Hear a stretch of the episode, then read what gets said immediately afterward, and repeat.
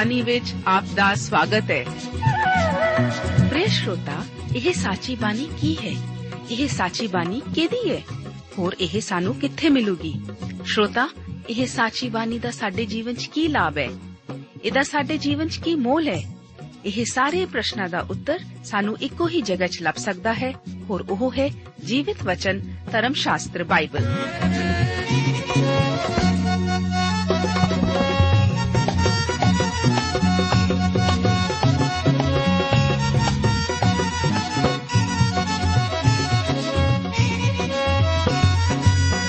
ਧਰਮ ਸ਼ਾਸਤਰ ਬਾਈਬਲ।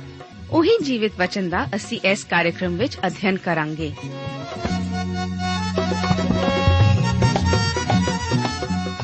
ਤੇ ਹੁਣ ਪਵਿੱਤਰ ਸ਼ਾਸਤਰ ਬਾਈਬਲ ਦਾ ਅਧਿਐਨ ਸ਼ੁਰੂ ਕਰਨ ਤੋਂ ਪਹਿਲਾਂ, ਆਈਏ ਅਸੀਂ ਆਪਣੇ ਮਨਾਂ ਨੂੰ ਤਿਆਰ ਕਰੀਏ ਇਸ ਭਜਨ ਦੁਆਰਾ।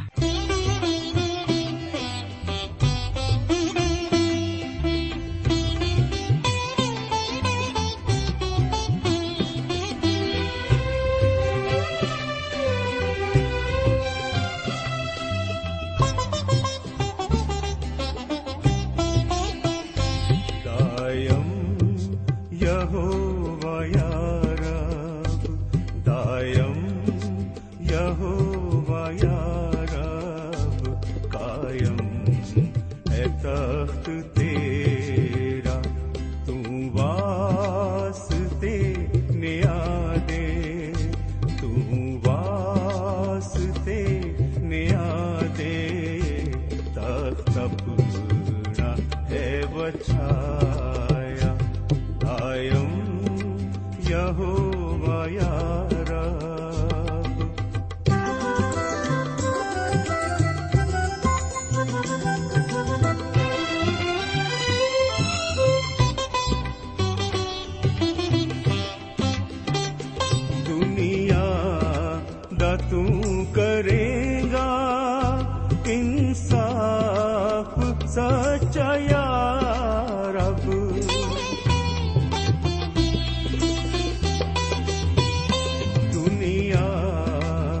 ਤੂੰ ਕਰੇ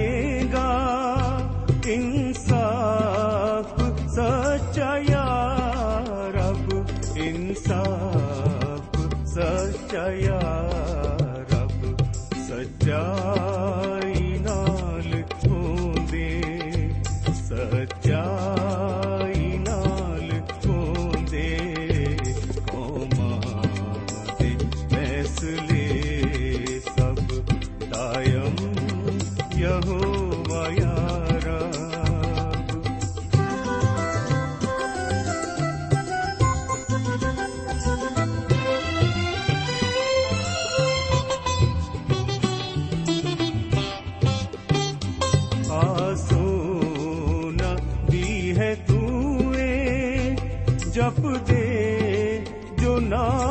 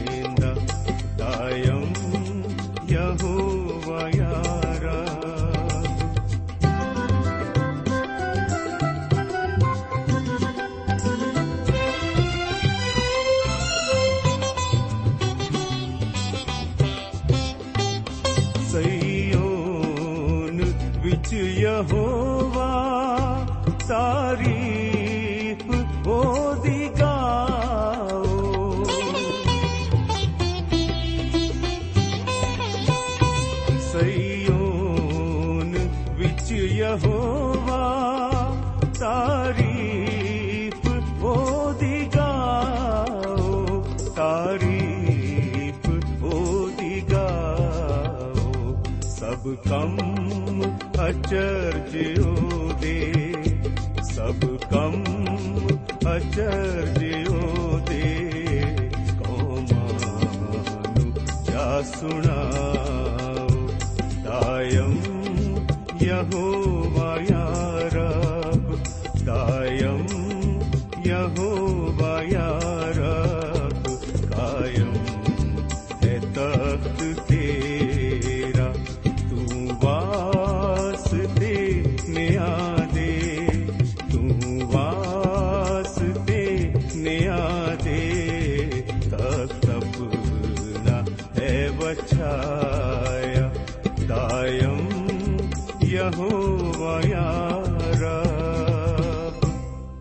ਪਵਿੱਤਰ ਧਰਮ ਸ਼ਾਸਤਰ ਬਾਈਬਲ ਦੇ ਵਚਨ ਹਨ ਕਿ ਮਨੁੱਖ ਨੂੰ ਕੀ ਲਾਭ ਜੇ ਸਾਰੇ ਜਗਤ ਨੂੰ ਕਮਾਵੇ ਅਤੇ ਆਪਣੀ ਜਾਨ ਦਾ ਨੁਕਸਾਨ ਕਰੇ? ਤਾਂ ਮਨੁੱਖ ਆਪਣੀ ਜਾਨ ਦੇ ਬਦਲੇ ਕੀ ਦੇਵੇ? ਕਿਉਂਕਿ ਜੋ ਕੋਈ ਇਸ ਹਰਾਮਕਾਰ ਅਤੇ ਪਾਪੀ ਪੀੜ੍ਹੀ ਦੇ ਲੋਕਾਂ ਵਿੱਚੋਂ ਮੈਥੋਂ ਅਤੇ ਮੇਰਿਆਂ ਵਚਨਾਂ ਤੋਂ ਸ਼ਰਮਾਵੇਗਾ, ਮਨੁੱਖ ਦਾ ਪੁੱਤਰ ਵੀ ਉਸ ਤੋਂ ਸ਼ਰਮਾਵੇਗਾ, ਜਿਸ ਵੇਲੇ ਉਹ ਆਪਣੇ ਪਿਤਾ ਦੇ ਤੇਜ ਨਾਲ ਪਵਿੱਤਰ ਦੂਤਾਂ ਸਣੇ ਆਵੇਗਾ। ਪਿਆਰੇ ਦੋਸਤੋ, ਅੱਜ ਦੇ ਇਸ ਲੜੀਵਾਰ ਬਾਈਬਲ ਅਧਿਨ ਪ੍ਰੋਗਰਾਮ ਵਿੱਚ ਗਿਣਤੀ ਦੀ ਪੋਥੀ ਦੇ 23 ਅਤੇ 24 ਅਧਿਆਇਆਂ ਉੱਤੇ ਵਿਚਾਰ ਕਰਨ ਲਈ ਮੈਂ ਆਪ ਦਾ ਸਵਾਗਤ ਕਰਦਾ ਹਾਂ। ਪਿਛਲੇ ਪ੍ਰੋਗਰਾਮ ਵਿੱਚ ਅਸੀਂ ਬਿਲਆਮ ਦੇ ਮਾਰਗ ਦਾ ਅਧਿਐਨ ਕਰ ਰਹੇ ਸੀ, ਜਿਸ ਬਾਰੇ ਮੈਂ ਆਪ ਨੂੰ ਦੱਸਿਆ ਸੀ ਕਿ ਬਿਲਾਮ ਦਾ ਮਾਰਗ ਲੋਭ ਜਾਂ ਲਾਲਚ ਹੀ ਹੈ। ਅੱਜ ਅਸੀਂ ਸ਼ੁਰੂਆਤ ਕਰਦੇ ਹਾਂ 23 ਅਧਿਆਇ ਨਾਲ। ਇਸ ਅਧਿਆਇ ਦਾ ਮੁੱਖ ਵਿਸ਼ਾ ਬਿਲਾਮ ਦੀ ਗਲਤੀ ਹੈ, ਜੋ ਕਿ ਉਸ ਦੀ ਪਰਮੇਸ਼ਵਰ ਦੀ ਧਾਰਮਿਕਤਾ ਦੇ ਪ੍ਰਤੀ ਅਗਿਆਨਤਾ ਹੀ ਹੈ। ਇਹ ਇੱਕ ਬਹੁਤ ਹੀ ਪ੍ਰਭਾਵਸ਼ਾਲੀ ਦ੍ਰਿਸ਼ ਹੁਣ ਸਾਡੇ ਸਾਹਮਣੇ ਹੈ। ਹੁਣ ਬਿਲਾਮ ਮੋਆਬ ਦੇਸ਼ ਦੇ ਰਾਜਾ ਬਾਲਾਕ ਕੋਲ ਆ ਗਿਆ ਹੈ। ਬਾਲਾਕ ਖੁਦ ਬਿਲਾਮ ਨੂੰ ਇੱਕ ਪਹਾੜ ਦੀ ਉਚਾਈ ਉੱਤੇ ਲੈ ਜਾਂਦਾ ਹੈ, ਜਿੱਥੋਂ ਕਿ ਉਹ ਹੇਠਾਂ ਇਸرائیਲੀਆਂ ਦੇ ਡੇਰੇ ਨੂੰ ਦੇਖ ਸਕੇ। ਅਸਲੀ ਗੱਲ ਤਾਂ ਇਹ ਹੈ ਕਿ ਅਜੇ ਤੱਕ ਬਾਲਾਕ ਨੂੰ ਬਿਲਾਮ ਦੀਆਂ ਭਵਿੱਖਬਾਣੀਆਂ ਵਿੱਚੋਂ ਕਿਸੇ ਨਾਲ ਵੀ ਸੰਤੁਸ਼ਟੀ ਨਹੀਂ ਸੀ ਹੋਈ। ਇਸ ਕਰਕੇ ਹੁਣ ਉਹ ਬਿਲਾਮ ਨੂੰ ਇਸرائیਲੀਆਂ ਦੇ ਡੇਰੇ ਦੀਆਂ ਚਾਰ ਵੱਖ-ਵੱਖ ਦਿਸ਼ਾਵਾਂ ਵੱਲ, ਚਾਰ ਵੱਖ-ਵੱਖ ਪਹਾੜਾਂ ਦੀਆਂ ਚੋਟੀਆਂ ਉੱਤੇ ਲਿਜਾਵੇਗਾ। 23 ਅਧਿਆਏ ਉਸ ਦੀ 1 ਤੋਂ 12 ਆਇਤਾਂ ਵਿੱਚ ਬਿਲਾਮ ਦੀ ਪਹਿਲੀ ਭਵਿੱਖਬਾਣੀ ਦਾ ਜ਼ਿਕਰ ਇਸ ਤਰ੍ਹਾਂ ਹੈ। ਲਿਖਿਆ ਹੈ, ਫੇਰ ਬਿਲਾਮ ਨੇ ਬਾਲਾਕ ਨੂੰ ਆਖਿਆ, ਇੱਥੇ ਮੇਰੇ ਲਈ ਸੱਤ ਜਗਵੇਦੀਆਂ ਬਣਾ ਅਤੇ ਇੱਥੇ ਮੇਰੇ ਲਈ ਸੱਤ ਬਲਦ ਅਤੇ ਸੱਤ ਛਤਰੇ ਤਿਆਰ ਕਰ। ਤਾਂ ਜਿਵੇਂ ਬਿਲਾਮ ਬੋਲਿਆ ਸੀ, ਤਿਵੇਂ ਬਾਲਾਕ ਨੇ ਕੀਤਾ। ਅਤੇ ਬਾਲਾਕ ਅਤੇ ਬਿਲਾਮ ਨੇ ਹਰ ਜਗਵੇਦੀ ਉੱਤੇ ਇੱਕ ਇੱਕ ਬਲਦ ਅਤੇ ਇੱਕ ਇੱਕ ਛਤਰਾ ਚੜਾਇਆ। ਤਾਂ ਬਿਲਾਮ ਨੇ ਬਾਲਾਕ ਨੂੰ ਆਖਿਆ, ਆਪਣੇ ਚੜਾਵੇ ਕੋਲ ਖਲੋ ਜਾ ਅਤੇ ਮੈਂ ਜਾਵਾਂਗਾ, ਸ਼ਾਇਦ ਯਹੋਵਾ ਮੈਨੂੰ ਮਿਲਣ ਆਵੇ। ਜਿਹੜੀ ਗੱਲ ਉਹ ਮੈਨੂੰ ਵਿਖਾਵੇਗਾ, ਉਹ ਮੈਂ ਤੈਨੂੰ ਦੱਸਾਂਗਾ। ਤਾਂ ਉਹ ਇੱਕ ਨੰਗੇ ਪਰਬਤ ਉੱਤੇ ਗਿਆ ਅਤੇ ਪਰਮੇਸ਼ਰ ਬਿਲਾਮ ਨੂੰ ਮਿਲਿਆ ਅਤੇ ਉਹਨੂੰ ਉਸਨੇ ਆਖਿਆ ਮੈਂ ਉਹਨਾਂ ਸੱਤਾਂ ਜਗਵੇਦੀਆਂ ਨੂੰ ਸਵਾਰ ਕੇ ਰੱਖਿਆ ਹੈ ਅਤੇ ਹਰ ਜਗਵੇਦੀ ਉੱਤੇ ਇੱਕ ਇੱਕ ਬਲਦ ਅਤੇ ਇੱਕ ਇੱਕ ਛਤਰਾ ਚੜਾਇਆ ਹੈ, ਤਾਂ ਯਹੋਵਾ ਨੇ ਇੱਕ ਵਾਕ ਬਿਲਾਮ ਦੇ ਮੂੰਹ ਵਿੱਚ ਪਾਇਆ ਅਤੇ ਆਖਿਆ, ਬਾਲਾਕ ਕੋਲ ਮੁੜ ਕੇ ਇਉਂ ਇਉਂ ਬੋਲੇ।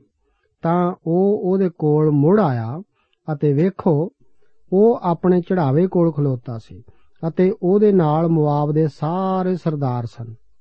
ਉਸਨੇ ਆਪਣਾ ਅਗੰਮ ਵਾਕ ਖੋਲ ਕੇ ਆਖਿਆ, ਆਰਾਮ ਤੋਂ ਬਾਲਾਕ ਮੈਨੂੰ ਲਿਆਇਆ। ਮੁਆਬ ਦਾ ਰਾਜਾ ਪੂਰਬ ਦੇ ਪਹਾੜ ਤੋਂ, ਆ ਮੇਰੇ ਲਈ ਯਾਕੂਬ ਨੂੰ ਸਰਾਪ ਦੇ ਅਤੇ ਆ ਇਸਰਾਇਲ ਨੂੰ ਤਿਕਾਰ ਮੈਂ ਕਿਵੇਂ ਉਹਨੂੰ ਫਟਕਾਰਾਂ? ਜਿਸ ਨੂੰ ਪਰਮੇਸ਼ਵਰ ਨੇ ਨਹੀਂ ਫਟਕਾਰਿਆ ਅਤੇ ਮੈਂ ਕਿਵੇਂ ਉਹਨੂੰ ਤਿਕਾਰਾਂ ਜਿਹਨੂੰ ਯਹੋਵਾ ਨੇ ਨਹੀਂ ਤਿਕਾਰਿਆ ਚਟਾਨ ਦੀਆਂ ਟੀਸੀਆਂ ਤੋਂ ਮੈਂ ਉਹਨੂੰ ਵੇਖਦਾ ਹਾਂ। ਅਤੇ ਪਰਵਤਾਂ ਤੋਂ ਮੈਂ ਉਸ ਉੱਤੇ ਨਿਗਾਹ ਮਾਰਦਾ ਹਾਂ। ਇਹ ਪਰਜਾ ਇਕੱਲੀ ਵਸਦੀ ਹੈ ਅਤੇ ਕੌਮਾਂ ਦੇ ਵਿੱਚ ਉਹ ਆਪਣੇ ਆਪ ਨੂੰ ਨਹੀਂ ਗਿਣਦੀ। ਯਾਕੂਬ ਦੀ ਧੂੜ ਦੇ ਕਿਣਕਿਆਂ ਨੂੰ ਕਿਨ ਗਿਣਿਆ? ਜਾਂ ਕਿਨ ਇਸਰਾਇਲ ਦੀ ਚੌਥਾਈ ਦੀ ਗਿਣਤੀ ਕੀਤੀ? ਮੇਰੀ ਜਾਨ ਧਰਮੀਆਂ ਦੀ ਮੌਤ ਮਰੇ ਅਤੇ ਮੇਰਾ ਅੰਤ ਉਸ ਵਰਗਾ ਹੋਵੇ। ਤਾਂ ਬਿਲਾਕ ਨੇ ਬਿਲਾਮ ਨੂੰ ਆਖਿਆ, ਤੈਂ ਮੇਰੇ ਨਾਲ ਕੀ ਕੀਤਾ? ਮੈਂ ਤੈਨੂੰ ਆਪਣੇ ਵੈਰੀਆਂ ਲਈ ਵੱਧ ਦੁਆ ਕਰਨ ਲਈ ਲਿਆਂਦਾ। ਅਤੇ ਵੇਖ, ਤੈਂ ਉਹਨਾਂ ਨੂੰ ਪ੍ਰਗਟ ਹੀ ਬਰਕਤ ਦਿੱਤੀ। ਉਸ ਨੇ ਉੱਤਰ ਦਿੱਤਾ, ਕਿ ਮੈਂ ਉਸ ਵਾਕ ਨੂੰ ਨਾ ਮੰਨਾਂ, ਜਿਹੜਾ ਯਹੋਵਾ ਨੇ ਮੇਰੇ ਮੂੰਹ ਵਿੱਚ ਪਾਇਆ? ਤਾਂ ਬਾਲਾਕ ਨੇ ਉਸ ਨੂੰ ਆਖਿਆ। ਅਸੀਂ ਦੇਖਦੇ ਹਾਂ ਕਿ ਬਿਲਾਮ ਨੂੰ, ਬਾਲਾਕ ਨੂੰ ਬਾਲ ਦੇਵਤੇ ਦੀਆਂ ਉੱਚੀਆਂ ਥਾਵਾਂ ਉੱਤੇ ਲੈ ਜਾਂਦਾ ਹੈ। ਉੱਥੇ ਉਹਨਾਂ ਨੇ ਹੋਮ ਦੀਆਂ ਬਲੀਆਂ ਚੜਾਈਆਂ ਸਨ। ਇੱਥੇ ਹੀ ਬੈਲਾਮ ਦੇ ਮੂੰਹ ਵਿੱਚ ਆਪਣਾ ਵਚਨ ਪਾਉਂਦਾ ਹੈ। ਇਹ ਹੁਣ ਇਸرائیਲੀਆਂ ਨਾਲ ਸੰਬੰਧਿਤ ਗੌਰ ਕਰਨ ਵਾਲੀ ਪਹਿਲੀ ਭਵਿੱਖਬਾਣੀ ਹੈ। ਇਹ ਇਸ ਦੇ ਬਿਲਕੁਲ ਉਲਟ ਸੀ ਜੋ ਕਿ ਬਾਲਾਕ ਬੇਲਾਮ ਤੋਂ ਕਹਾਉਣਾ ਚਾਹੁੰਦਾ ਸੀ। ਉਹ ਇਸ ਭਵਿੱਖਬਾਣੀ ਨਾਲ ਬਿਲਕੁਲ ਸੰਤੁਸ਼ਟ ਨਹੀਂ ਸੀ। ਇਸ ਕਰਕੇ ਉਹ ਬੇਲਾਮ ਨੂੰ ਹੋਰ ਪਹਾੜ ਦੀ ਉਚਾਈ ਉੱਤੇ ਲੈ ਜਾਂਦਾ ਹੈ, ਜਿੱਥੋਂ ਕਿ ਉਹ ਬੱਦੀ ਵਿਚਲੇ। ਇਸرائیਲੀਆਂ ਦੇ ਡੇਰੇ ਉੱਤੇ ਇੱਕ ਹੋਰ ਪਾਸਿਓਂ ਝਾਤਾ ਲੈ ਸਕੇ। ਅੱਗੇ 18 ਆਇਤ ਤੋਂ ਲੈ ਕੇ 24 ਆਇਤਾਂ ਵਿੱਚ ਦੂਸਰੀ ਭਵਿੱਖਬਾਣੀ ਦਾ ਜ਼ਿਕਰ ਇਸ ਤਰ੍ਹਾਂ ਹੈ। ਇੱਥੇ ਲਿਖਿਆ ਹੈ हे ਬਾਲਾਕ, ਉਠ ਅਤੇ ਸੁਣ। हे ਸਿਪੋਰ ਦੇ ਪੁੱਤਰ, ਮੇਰੀਆਂ ਗੱਲਾਂ ਉੱਤੇ ਕੰਨ ਧਰ।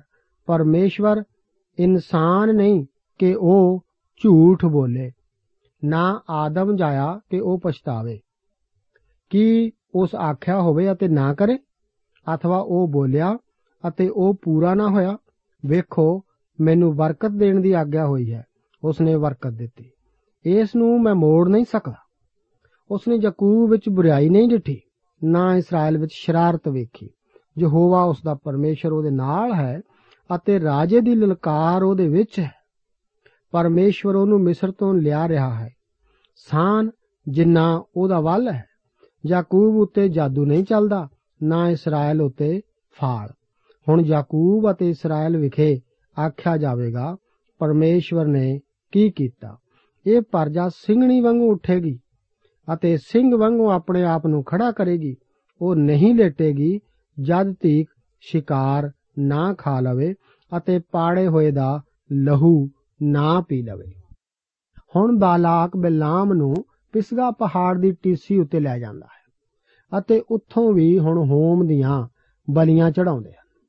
ਹੇਠਾਂ ਉਹ ਇਸਰਾਇਲ ਦੇ ਡੇਰੇ ਨੂੰ ਦੇਖ ਸਕਦੇ ਹਨ। ਹੁਣ ਦੁਬਾਰਾ ਫਿਰ ਪਰਮੇਸ਼ਵਰ ਬਿਲਾਮ ਨੂੰ ਮਿਲਦਾ ਹੈ ਅਤੇ ਉਹਦੇ ਮੂੰਹ ਵਿੱਚ ਇੱਕ ਬਚਨ ਪਾਉਂਦਾ ਹੈ। ਇਸਰਾਇਲ ਨੂੰ ਸਰਾਪ ਦੇਣ ਦੀ ਬਜਾਏ ਇਸ ਵਾਰ ਫਿਰ ਉਹ ਉਹਨਾਂ ਨੂੰ ਅਸੀਸ ਦਿੰਦਾ ਹੈ। ਪਰਮੇਸ਼ਵਰ ਸਾਫ਼-ਸਾਫ਼ ਬਿਲਾਮ ਨੂੰ ਦੱਸ ਦਿੰਦਾ ਹੈ ਕਿ ਉਹ ਇਸਰਾਇਲ ਨੂੰ ਸਰਾਪ ਨਾ ਦੇਵੇ। ਅਸਲ ਵਿੱਚ ਬਿਲਾਮ ਕਰ ਕੀ ਰਿਹਾ ਹੈ? ਉਹ ਆਪਣੀ ਹੀ ਤਰਕ ਦੁਆਰਾ ਸਿੱਧ ਕਰਦਾ ਹੋਇਆ ਇਸ ਸਿੱਟੇ ਤੇ ਪੁੱਜਦਾ ਹੈ ਕਿ ਪਰਮੇਸ਼ਵਰ ਨੂੰ ਜ਼ਰੂਰ ਇਸਰਾਇਲ ਨੂੰ ਦੋਸ਼ੀ ਠਹਿਰਾਉਣਾ ਹੀ ਪਵੇਗਾ। ਉਸ ਸਮੇਂ ਡੇਰੇ ਵਿੱਚ ਬੁਰਾਈ ਸੀ। ਪਾਪ ਸਾਫ਼ ਨਜ਼ਰ ਆ ਰਿਹਾ ਸੀ। ਉਹ ਬੁਰੀ ਤਰ੍ਹਾਂ ਅਸਫਲ ਹੋਏ ਸਨ। ਅਸੀਂ ਹੁਣੇ ਹੁਣ ਪਿੱਤਲ ਦੇ ਸੱਪ ਬਾਰੇ ਵੇਖਿਆ ਸੀ ਕਿ ਲੋਕਾਂ ਨੇ ਇਹ ਇਕਰਾਰ ਕੀਤਾ ਸੀ ਕਿ ਉਹਨਾਂ ਨੇ ਪਾਪ ਕੀਤਾ ਹੈ। ਇਸ ਕਰਕੇ ਬਾਲਾਮ ਇੱਕ ਸੁਭਾਵਿਕ ਨਤੀਜੇ ਤੇ ਪਹੁੰਚਦਾ ਹੈ। ਪਰਮੇਸ਼ਵਰ ਤਾਂ ਪਾਪ ਦੇ ਕਾਰਨ ਇਸਰਾਇਲ ਨੂੰ ਸਜ਼ਾ ਦੇਵੇਗਾ ਹੀ। ਇੱਕ ਸੁਭਾਵਿਕ ਮਨੁੱਖ ਹਮੇਸ਼ਾ ਇਹੋ ਹੀ ਸਿੱਟਾ ਕੱਢਦਾ ਹੈ। ਪਰਮੇਸ਼ਵਰ ਨੂੰ ਜ਼ਰੂਰ ਇਸਰਾਇਲ ਨੂੰ ਉਸ ਦੇ ਪਾਪ ਕਰਕੇ ਸਜ਼ਾ ਦੇਣੀ ਚਾਹੀਦੀ ਹੈ। ਅਤੇ ਪਰਮੇਸ਼ਵਰ ਨੂੰ ਵਿਅਕਤੀਗਤ ਪਾਪ ਨੂੰ ਵੀ ਸਜ਼ਾ ਦੇਣੀ ਹੀ ਪੈਂਦੀ ਹੈ। ਕਈ ਵਾਰ ਮੈਂ ਇਹ ਸਵਾਲ ਕਰਦੇ ਲੋਕਾਂ ਨੂੰ ਸੁਣਦਾ ਹਾਂ ਕਿ ਪਰਮੇਸ਼ਵਰ ਕਿਸ ਤਰ੍ਹਾਂ ਦਾਊਦ ਨੂੰ ਆਪਣਾ ਦਿੱਲੀ ਚਹੇਤਾ ਆਖ ਸਕਦਾ ਹੈ। ਜੀ ਹਾਂ, ਮਨੁੱਖੀ ਧਾਰਮਿਕਤਾ ਨਾਲੋਂ ਉੱਚੀ ਧਾਰਮਿਕਤਾ ਵੀ ਇੱਕ ਹੈ ਅਤੇ ਇਹੋ ਹੀ ਮਸੀਹ ਦੀ ਧਾਰਮਿਕਤਾ ਹੈ। ਸੋ ਅਸੀਂ ਇਹਨਾਂ ਗੱਲਾਂ ਉੱਤੇ ਕੀ ਆਖੀਏ? ਜਦੋਂ ਪਰਮੇਸ਼ਵਰ ਸਾਡੀ ਵੱਲ ਹੈ ਤਾਂ ਕੌਣ ਸਾਡੇ ਵਿਰੁੱਧ ਹੋਵੇਗਾ? ਜਿਹਨੇ ਆਪਣੇ ਹੀ ਪੁੱਤਰ ਦਾ ਵੀ ਸਰਫਾ ਨਾ ਕੀਤਾ, ਸਗੋਂ ਉਹਨੂੰ ਅਸਾਂ ਸਭਨਾਂ ਦੇ ਲਈ ਦੇ ਦਿੱਤਾ, ਸੋ ਉਹਦੇ ਨਾਲ ਸਾਰੀਆਂ ਬਸਤਾਂ ਵੀ ਸਾਨੂੰ ਕਿਕਰ ਨਾ ਬਖਸ਼ੇਗਾ? ਪਰਮੇਸ਼ਵਰ ਦੇ ਚੁਣਿਆ ਹੋਇਆ ਉਤੇ ਕੌਣ ਦਾਵਾ ਕਰੇਗਾ? ਪਰਮੇਸ਼ਵਰ ਹੀ ਹੈ ਜਿਹੜਾ ਧਰਮੀ ਠਹਿਰਾਉਂਦਾ ਹੈ। ਉਹ ਕੌਣ ਹੈ ਜੋ ਸਜ਼ਾ ਦਾ ਹੁਕਮ ਦੇਵੇਗਾ? ਯੀਸ਼ੂ ਮਸੀਹ ਹੀ ਹੈ ਜਿਹੜਾ ਮਰ ਗਿਆ। ਹਾਂ, ਸਗੋਂ ਮੁਰਦਿਆਂ ਵਿੱਚੋਂ ਜਿਵਾ ਲਿਆ ਗਿਆ, ਜਿਹੜਾ ਪਰਮੇਸ਼ਵਰ ਦੇ ਸੱਜੇ ਪਾਸੇ ਹੈ ਅਤੇ ਸਾਡੇ ਲਈ ਸਿਫਾਰਿਸ਼ ਵੀ ਕਰਦਾ ਹੈ। ਪਰਮੇਸ਼ਵਰ ਪਾਪੀ ਨੂੰ ਸਜ਼ਾ ਨਹੀਂ ਦਿੰਦਾ, ਕਿਉਂਕਿ ਉਹ ਮਸੀਹ ਯੀਸ਼ੂ ਵਿੱਚ ਪਹਿਲਾਂ ਹੀ ਉਸ ਦਾ ਨਿਆਂ ਕਰ ਚੁੱਕਾ ਹੈ। ਜਦੋਂ ਉਹ ਮਸੀਹ ਵਿੱਚ ਵਿਸ਼ਵਾਸ ਦੁਆਰਾ ਪਰਮੇਸ਼ਰ ਕੋਲ ਆਇਆ ਸੀ, ਸੰਸਾਰ ਇਸ ਨੂੰ ਸਮਝ ਨਹੀਂ ਸਕਦਾ। ਪੁਰਾਣੇ ਬਿਲਾਮ ਨੇ ਇਸ ਨੂੰ ਨਹੀਂ ਸਮਝਿਆ ਸੀ। ਉਸਨੇ ਸੋਚਿਆ ਸੀ ਕਿ ਪਰਮੇਸ਼ਰ ਨੂੰ ਜ਼ਰੂਰ ਇਸਰਾਇਲ ਨੂੰ ਸਜ਼ਾ ਦੇਣੀ ਹੀ ਪਵੇਗੀ। ਉਸਨੇ ਹਿਸਾਬ ਲਗਾਇਆ ਕਿ ਜੇਕਰ ਪਰਮੇਸ਼ਰ ਇਸਰਾਇਲ ਨੂੰ ਸਜ਼ਾ ਦੇਵੇਗਾ, ਤਾਂ ਉਹ ਰਾਜਾ ਬਾਲਾਕ ਦੁਆਰਾ ਇਸ ਦੇ ਇਵਜ਼ ਵਿੱਚ ਕਾਫੀ ਇਨਾਮ ਵੀ ਉਸ ਨੂੰ ਮਿਲੇਗਾ। ਉਹ ਸੋਚਦਾ ਸੀ ਕਿ ਇਹ ਸੰਭਵ ਤਦ ਹੀ ਹੋ ਸਕੇਗਾ ਜੇਕਰ ਪਰਮੇਸ਼ਰ ਇਸਰਾਇਲ ਨੂੰ ਸਜ਼ਾ ਦੇਵੇ। ਬੇਲਾਮ ਨੇ ਪਰਮੇਸ਼ਵਰ ਦੀ ਧਾਰਮਿਕਤਾ ਨੂੰ ਨਹੀਂ ਸੀ ਸਮਝਿਆ। ਉਸਨੇ ਨਹੀਂ ਸੀ ਸਮਝਿਆ ਕਿ ਇੱਕ ਵਿਸ਼ਵਾਸੀ ਪਾਪੀ ਪਰਮੇਸ਼ਵਰ ਦੇ ਨਿਆਂ ਅਤੇ ਸਜ਼ਾ ਦੇ ਅਧੀਨ ਨਹੀਂ ਆਉਂਦਾ, ਜਿਵੇਂ ਕਿ ਇਸرائیਲੀ ਵੀ ਚੁਣੇ ਹੋਏ ਹੋਣ ਕਰਕੇ ਪਰਮੇਸ਼ਵਰ ਦੀ ਸਜ਼ਾ ਤੋਂ ਰਹਿਤ ਸਨ। ਜਦੋਂ ਇੱਕ ਵਿਸ਼ਵਾਸੀ ਪਾਪ ਕਰਦਾ ਹੈ, ਤਦ ਪਰਮੇਸ਼ਵਰ ਉਸ ਨੂੰ ਆਪਣੇ ਅਨੁਸ਼ਾਸਨ ਦੇ ਹੱਥ ਦੇ ਅਧੀਨ ਜ਼ਰੂਰ ਕਰਦਾ ਹੈ, ਪਰ ਉਹ ਪਰਮੇਸ਼ਵਰ ਦੀ ਸਜ਼ਾ ਦੇ ਅਧੀਨ ਨਹੀਂ। ਪਰ ਬਲਾਕ ਇਸ ਤੋਂ ਵੀ ਸੰਤੁਸ਼ਟ ਨਾ ਹੋ ਕੇ ਬਿਲਾਮ ਨੂੰ ਇਸਰਾਇਲ ਦਾ ਇੱਕ ਹੋਰ ਝਾਤਾ ਲੈਣ ਲਈ ਇੱਕ ਹੋਰ ਪਹਾੜ ਉੱਤੇ ਲੈ ਜਾਂਦਾ ਹੈ। ਹੁਣ ਅਸੀਂ 24 ਅਧਿਆਏ ਵਿੱਚ ਦਾਖਲ ਹੁੰਦੇ ਹਾਂ। ਇਸ ਅਧਿਆਏ ਦਾ ਮੁੱਖ ਵਿਸ਼ਾ ਬਿਲਾਮ ਦਾ ਸਿਧਾਂਤ ਹੈ ਅਤੇ ਉਸ ਦਾ ਤੀਜਾ ਅਤੇ ਚੌਥਾ ਅਗੰਮ ਵਾਕ ਵੀ ਇਸੇ ਅਧਿਆਏ ਵਿੱਚ ਹੈ।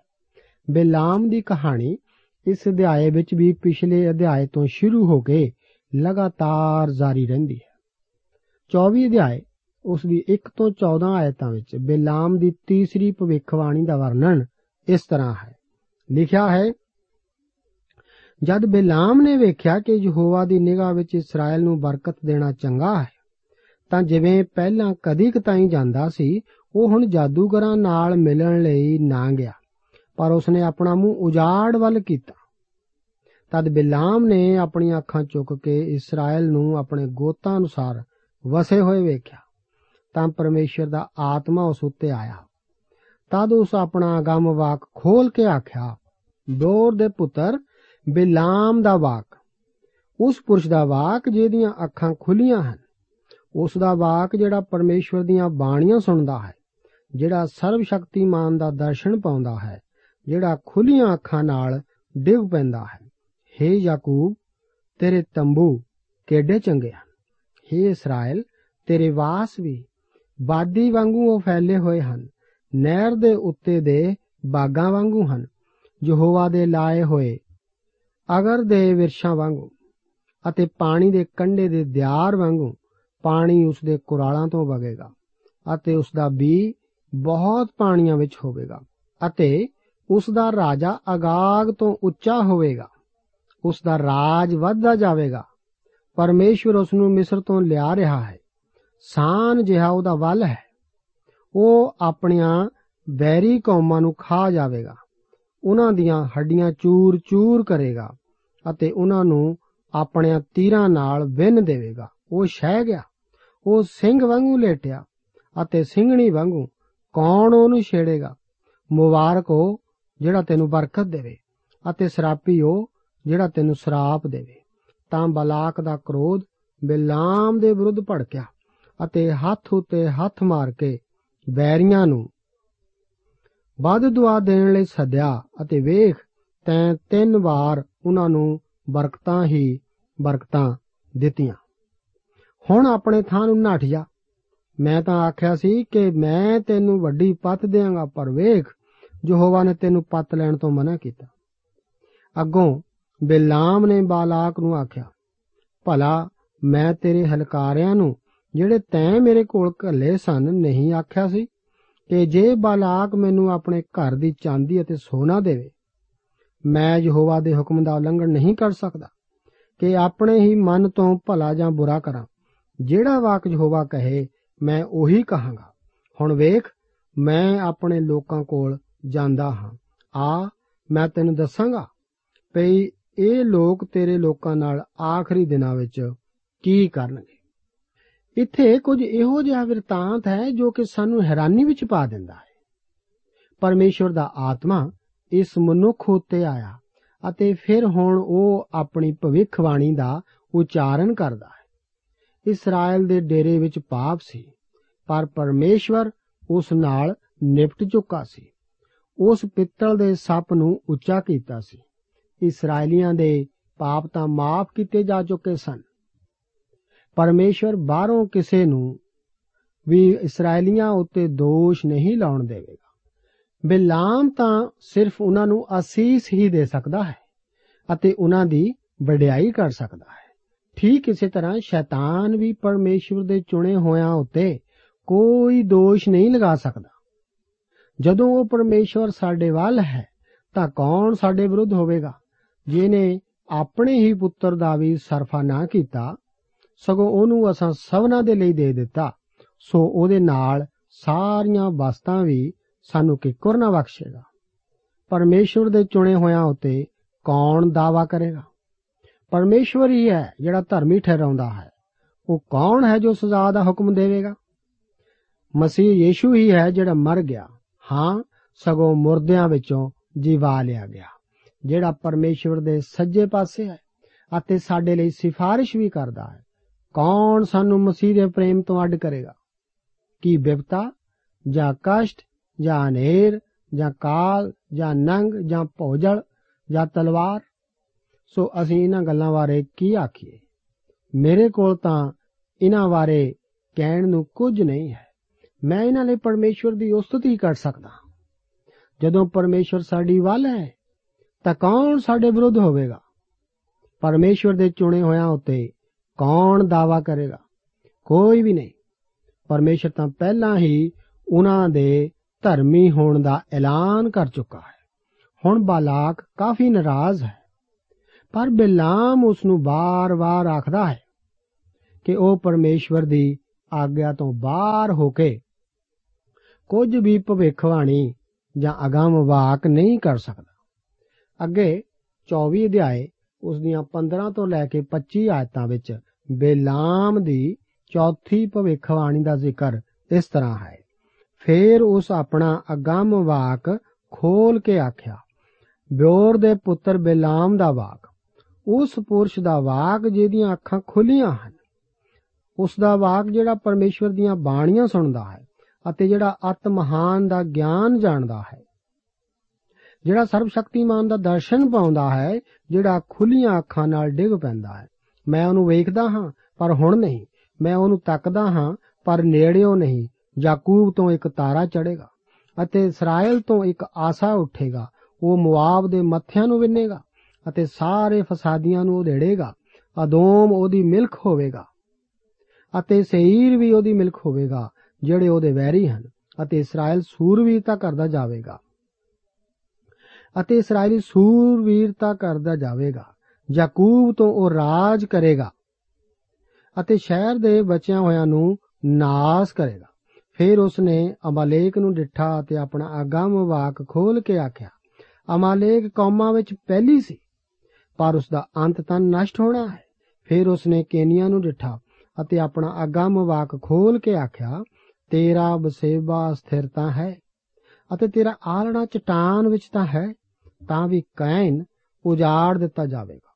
ਜਦ ਤੀਕ ਅਸ਼ੂਰ ਤੈਨੂੰ ਬੰਨ ਕੇ ਨਾ ਲੈ ਜਾਵੇ, ਉਸਨੇ ਫੇਰ ਆਪਣਾ ਅਗੰਮ ਵਾਕ ਖੋਲ ਕੇ ਆਖਿਆ, ਹਾਏ, ਪਰਮੇਸ਼ਵਰ ਦੀ ਕਰਨੀ ਤੋਂ ਬਿਨਾ ਕੌਣ ਜਿਉਂਦਾ ਰਹੇਗਾ? ਕਿ ਤੀਮ ਦੇ ਕੰਡਿਆਂ ਤੋਂ ਬੇੜੇ ਆਉਣਗੇ ਅਤੇ ਅਸ਼ੂਰ ਨੂੰ ਦੁੱਖ ਦੇਣਗੇ ਅਤੇ ਏਬਰ ਨੂੰ ਦੁੱਖ ਦੇਣਗੇ, ਪਰ ਉਹ ਵੀ ਨਸ਼ਟ ਹੋ ਜਾਵੇਗਾ, ਤਾਂ ਬਿਲਾਮ ਉੱਠ ਕੇ ਚੱਲਿਆ ਗਿਆ ਅਤੇ ਆਪਣੇ ਸਥਾਨ ਨੂੰ ਮੁੜ ਆਇਆ ਅਤੇ ਬਲਾਕ ਵੀ ਆਪਣੇ ਰਾਹ ਪਿਆ। ਇਸੇ ਉੱਤੇ ਧਿਆਨ ਨਾਲ ਗੌਰ ਕਰੋ। ਇਹ ਇੱਕ ਬਹੁਤ ਹੀ ਕਾਬਲੇ ਗੌਰ ਅਗੰਮ ਵਾਕ ਹੈ। ਜਿਸ ਬਾਰੇ ਅਸੀਂ ਅਕਸਰ ਬੜੇ ਦਿਨ ਦੇ ਸਮੇਂ ਉੱਤੇ ਸੁਣਦੇ ਹਾਂ ਕੀ ਆਪਨੇ ਕਦੇ ਇਸ ਬਾਰੇ ਅਚੰਭਾ ਕਰਨ ਲਈ ਧਿਆਨ ਕੀਤਾ ਹੈ? ਕਿ ਉਹਨਾਂ ਜੋਤਸ਼ੀਆਂ ਨੇ ਤਾਰੇ ਵੱਲ ਵੇਖਣਾ ਕਿੱਥੋਂ ਸਿੱਖਿਆ ਸੀ? ਉਹਨਾਂ ਨੇ ਉਸ ਤਾਰੇ ਨੂੰ ਇੱਧਰ ਇਸਰਾਇਲ ਵਿੱਚ ਜਨਮੇ ਇੱਕ ਰਾਜੇ ਨਾਲ ਕਿਵੇਂ ਜੋੜਿਆ ਹੈ? ਉਹਨਾਂ ਨੇ ਇਹ ਕਿੰਨੀ ਲੰਬੀ ਯਾਤਰਾ ਕਿਉਂ ਕੀਤੀ ਸੀ? ਇਸ ਭਵਿੱਖਬਾਣੀ ਤੋਂ ਲਗਭਗ 1500 ਸਾਲ ਬਾਅਦ ਵਿੱਚ ਅਸੀਂ ਪੂਰਬ ਤੋਂ ਜੋ ਕਿ ਬਾਲਾਮ ਦਾ ਦੇਸ਼ ਸੀ, ਜੋਤਸ਼ੀਆਂ ਦੀ ਟੋਲੀ ਨੂੰ ਆਉਂਦਿਆਂ ਦੇਖਦੇ ਹਾਂ। ਸ਼ਾਇਦ ਬੇਲਾਮ ਦੀ ਇਸ ਭਵਿੱਖਬਾਣੀ ਨੂੰ ਸੰਭਾਲਿਆ ਗਿਆ ਸੀ, ਕਿਉਂਕਿ ਬਿਲਾਮ ਪੂਰਬ ਵਿੱਚ ਇੱਕ ਪ੍ਰਸਿੱਧ ਨਵੀ ਸੀ ਅਤੇ ਜੋਤਸ਼ੀ ਉਸ ਦੀ ਇਸ ਭਵਿੱਖਬਾਣੀ ਬਾਰੇ ਜਾਣਦੇ ਸਨ। ਜਦੋਂ ਉਹਨਾਂ ਨੇ ਉਸ ਖਾਸ ਤਾਰੇ ਨੂੰ ਵੇਖਿਆ, ਉਹਨਾਂ ਨੂੰ ਬਿਲਾਮ ਦੇ ਉਸ ਕਹੇ ਹੋਏ ਦੀ ਯਾਦ ਆਈ ਕਿ ਯਾਕੂਬ ਤੋਂ ਇੱਕ ਤਾਰਾ ਚੜੇਗਾ ਤੇ ਇਸਰਾਇਲ ਤੋਂ ਇੱਕ ਆਸਾ ਉੱਠੇਗਾ। ਜਦੋਂ ਇਹ ਜੋਤਸ਼ੀ ਯਰੂਸ਼ਲਮ ਨੂੰ ਆਏ ਸਨ, ਤਾਂ ਉਹਨਾਂ ਨੇ ਜੋ ਸਵਾਲ ਪੁੱਛਿਆ ਉਹ ਇਹ ਸੀ, ਯਹੂਦੀਆਂ ਦਾ ਰਾਜਾ, ਜਿਸ ਦਾ ਜਨਮ ਹੋਇਆ ਹੈ, ਉਹ ਕਿੱਥੇ ਹੈ? ਕਿਉਂਕਿ ਅਸੀਂ ਪੂਰਬ ਵਿੱਚ ਉਸ ਦਾ ਧਾਰਾ ਡੇਠਾ ਹੈ ਅਤੇ ਉਸ ਨੂੰ ਡੰਡੌਤ ਕਰਨ ਆਏ ਹਾਂ। ਜਦੋਂ ਅਸੀਂ ਇਸ ਦੇ ਨਾਲ ਹੀ ਦਾਨੀਅਲ ਨਬੀ ਦੀ ਭਵਿੱਖਬਾਣੀ ਨੂੰ ਵੀ ਮਿਲਾਉਂਦੇ ਹਾਂ, ਜਿਸ ਨੇ ਕਿ ਪੂਰਬ ਵਿੱਚ ਭਵਿੱਖਬਾਣੀ ਕੀਤੀ ਸੀ ਅਤੇ ਜੋ ਕਿ ਮਸੀਹਾ ਦੇ ਆਉਣ ਦੇ ਢੁਕਵੇਂ ਸਮੇਂ ਦੀ ਭਵਿੱਖਬਾਣੀ ਕਰਦਾ ਹੈ, ਤਾਂ ਸਾਨੂੰ ਪਤਾ ਲੱਗਦਾ ਹੈ ਕਿ ਇਹ ਜੋਤਸ਼ੀ ਯਰੂਸ਼ਲਮ ਨੂੰ ਕਿਉਂ ਆਏ ਸੀ। ਇਸ ਬਾਰੇ ਖਾਸ ਧਿਆਨ ਦੇਣ ਜੋ ਗੱਲ ਤਾਂ ਇਹ ਹੈ ਕਿ ਇਸرائیਲੀ ਜੋ ਕਿ ਪੁਰਾਣੇ ਨੇਮ ਵਿਚਲੀਆਂ ਸਾਰੀਆਂ ਭਵਿੱਖਬਾਣੀਆਂ ਤੋਂ ਜਾਣੂ ਸਨ ਜੋ ਕਿ ਮਸੀਹ ਦੀ ਆਮਦ ਦਾ ਜ਼ਿਕਰ ਕਰਦੀਆਂ ਸਨ। ਉਹ ਹੰਨਾ ਅਤੇ ਸ਼ਮਾਉਨ ਵਰਗੇ ਲੋਕਾਂ ਦੀ ਇੱਕ ਛੋਟੀ ਜਿਹੀ ਗਿਣਤੀ ਤੋਂ ਇਲਾਵਾ ਵੀ ਉਸ ਦੀ ਉਡੀਕ ਨਹੀਂ ਸਨ ਕਰ ਰਹੇ। ਜਦੋਂ ਇਹਨਾਂ ਜੋਤਸ਼ੀਆਂ ਦੀ ਟੋਲੀ ਆਈ, ਤਾਂ ਰਾਜਾ ਹੀਰੋਦੇ ਸਾਰੇ ਯਰੂਸ਼ਲਮ ਸਮੇਤ ਕੰਬ ਉੱਠਿਆ ਸੀ। ਉਹਨਾਂ ਦਾ ਆਉਣਾ ਵੱਡੇ ਦਿਨ ਦੀ ਕਹਾਣੀ ਨੂੰ ਹੋਰ ਵੀ ਹੈਰਾਨਕੁਨ ਬਣਾ ਦਿੰਦਾ ਹੈ। ਇਸ ਦੇ ਪਿਛੋਕੜ ਨੂੰ ਬਿਲਾਮ ਨਾਲ ਜੋੜਨਾ ਇਸ ਨੂੰ ਹੋਰ ਵੀ ਰੋਚਕ ਬਣਾ ਦਿੰਦਾ ਹੈ। ਹੁਣ ਬਿਲਾਮ ਇਸਰਾਇਲ ਦੇ ਨਾਲ ਲੱਗਦੀਆਂ ਕੌਮਾਂ ਬਾਰੇ ਅਗੰਮ ਵਾਕ ਕਰਦਾ ਹੈ। ਪਰਮੇਸ਼ਰ ਦਾ ਬਚਨ ਇਸ ਬਾਰੇ ਚੁੱਪ ਹੈ। ਗਿਣਤੀ ਦੀ ਪੋਥੀ ਉਸ ਦਾ 31 ਅਧਿਆਏ, ਉਸ ਦੀ 8 ਆਇਤ ਵਿੱਚ ਅਸੀਂ ਜਾਣਦੇ ਹਾਂ ਕਿ ਬਿਲਾਮ ਯੁੱਧ ਵਿੱਚ ਮਿਦਿਆਨ ਦੇ ਰਾਜਿਆਂ ਦੇ ਨਾਲ ਮਾਰਿਆ। ਉਹਨਾਂ ਨੇ ਬਿਓਰ ਦੇ ਪੁੱਤਰ ਬਿਲਾਮ ਨੂੰ ਤਲਵਾਰ ਨਾਲ ਵੱਢ ਸੁੱਟਿਆ ਸੀ। ਇਸ ਤਰ੍ਹਾਂ ਬਿਲਾਮ ਨੂੰ ਕਤਲ ਕੀਤਾ ਗਿਆ ਸੀ ਅਤੇ ਯਹੂਦਾ ਦੀ ਤਰ੍ਹਾਂ ਉਹ ਆਪਣੀ ਥਾਂ ਹੀ ਚਲਾ ਗਿਆ, ਜੋ ਕਿ ਉਸ ਲਈ ਪਹਿਲਾਂ ਹੀ ਨਿਯੁਕਤ ਕੀਤੀ ਗਈ ਸੀ। ਪਰਮੇਸ਼ਵਰ, ਅੱਜ ਦੇ ਇਸ ਵਚਨ ਦੇ ਵਿੱਚ ਸਾਨੂੰ ਬਿਲਾਮ ਦੇ ਸਿਧਾਂਤ ਬਾਰੇ ਦੱਸਦਾ ਹੈ। ਉਸ ਦੀ ਗਲਤੀ ਬਾਰੇ ਦੱਸਦਾ ਹੈ। ਪਰਮੇਸ਼ਵਰ ਸਾਨੂੰ ਆਪਣੀਆਂ ਗਲਤੀਆਂ ਤੋਂ ਸੁਚੇਤ ਕਰਾਉਂਦਾ ਹੈ। ਪ੍ਰਭੂ ਆਪ ਨੂੰ ਇਹਨਾਂ ਵਚਨਾਂ ਨਾਲ ਬਰਕਤ ਦੇ।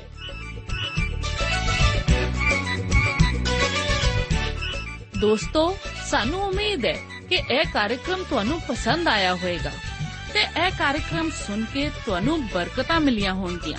ਜੇ ਤੁਸੀਂ ਇਹ ਕਾਰਜਕ੍ਰਮ ਦੇ ਬਾਰੇ ਕੁਝ ਪੁੱਛਣਾ ਚਾਹੁੰਦੇ ਹੋ, ਤੇ ਸਾਨੂੰ ਇਸ ਪਤੇ ਤੇ ਲਿਖੋ।